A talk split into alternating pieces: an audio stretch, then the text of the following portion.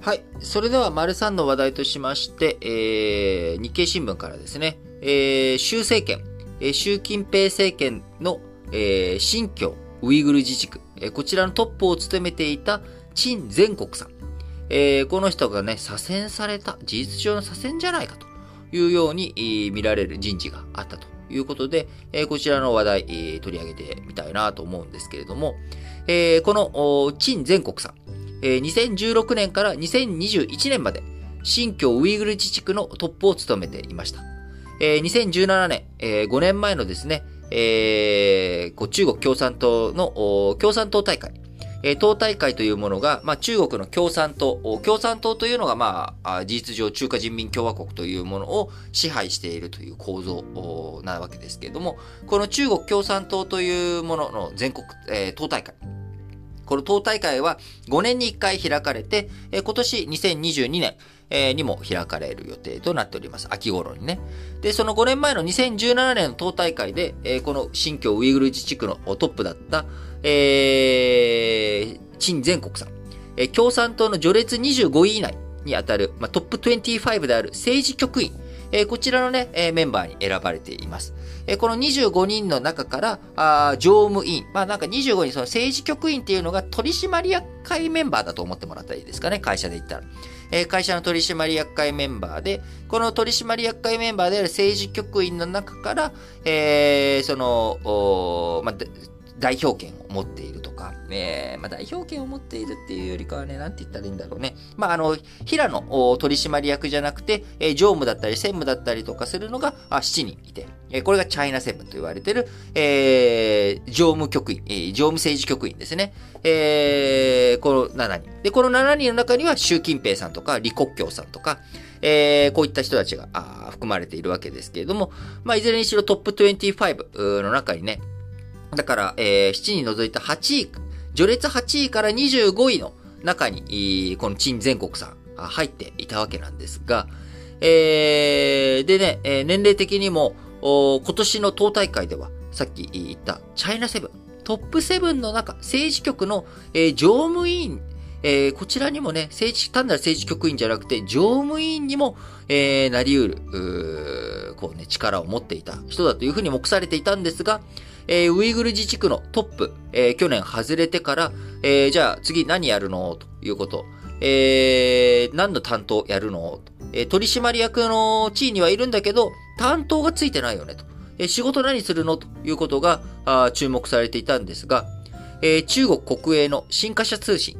6月14日、えー、先週のことですね。えー、6月14日の農業政策をめぐる党の会議の中で、党中央農村工作指導小組という、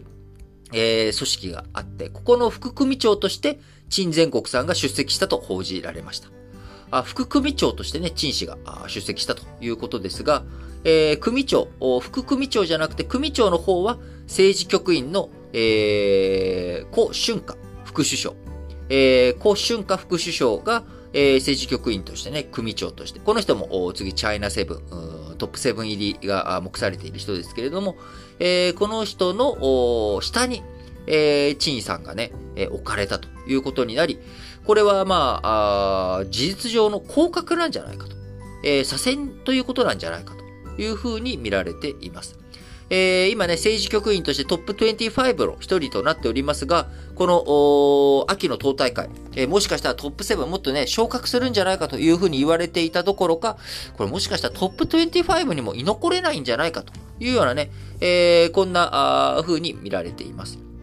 で、じゃあ、なんでこの人の処遇、注目されているかというとですね、えー、ね、申し上げました通り、この人、新疆ウイグル自治区のトップを務めていたということですから、あ今あ、ウイグルの問題、人権問題含めて、えー、強制労働の問題とか含めてね、アメリカとか先進諸国、えー、特に、えー、アメリカ、トランプ前政権時に、えー、この陳全国さんを、ウイグル自治区での人権侵害を理由に制裁を課していたと。いうこと。えー、多数のウイグル族の市民が施設に強制収容されていたとする問題をめぐって、陳全国さん、数歩でも逃げれば射殺しろと発言した記録がアメリカの非営利団体 NPO によって今年5月に公開され、米欧で非難の声が強まっていた人物だということになっております。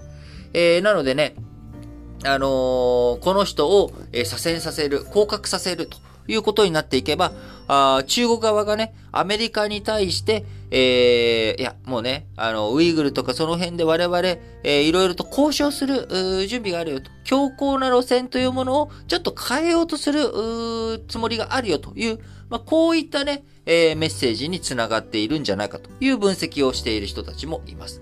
えー、なので今、まさに、えー、中国、党大会、えー、中国ね、えー、まあ、アメリカだと、えー、去年、じゃない、一昨年あったように、アメリカの大統領選挙とかね、選挙というもの、これがどういうふうな結果になるのかということ。で、その事前の世論調査とかね、えー、そういったものが非常に注目されて、えー、今後どうなっていくのかっていう分析をしているわけですけれども、えー、中国の場合だとね、まああんまりその選挙というものが機能していないので、この党大会、5年に一度の党大会というのが、あアメリカにおける大統領選挙、これと同じぐらいの大きなインパクトのあるもので、そこで何が決まるかといったら人事が決まるわけですよね。誰がトップになるのか、えー、そして、えー、そのトップの下を誰が支えていくのか、あるいはその今現在トップっていうのはこの人だけれども、えー、将来的なトップ候補、まあ若さとかね、え年齢というのを見れば、ナンバー2として入っているもうこの世代のナンバー2、例えば毛沢東にとって周恩来というのはナンバー2でしたと。えー、そのトップを支えるために入ってくれた人なのか、あるいは次世代のリーダーとして、えー、帝王学を学ばせる、次のリーダー候補として、えー、参加させているのか。え、これってやっぱり全然違った内容なんですよね。同じポストにいても。えー、どういう人物がね、どういう風な年齢構成で入っていくのかとか、あこういったところを注目していくということにもなります。えそしてその前に、まあ、世論調査が効くわけではないので、え選挙ではないのでね。えそうすると、えこういった細かい人事とか、今日申し上げた人事とかね、そういったものを分析していきながら、あ中国、今どういうふうに、えアメリカと向き合っていこうとしているのかなと。共産党大会ではどんな動きがあるのかなっていうことで、え中国の動きを知る。まあ、これでね、全部がわかるっていう話じゃないんですけども、えー、あそういうふうにして、えー、みんななんかいろいろ分析してるんだなっていうこと。まあ、これがね、伝わればと思って取り上げさせていただきました。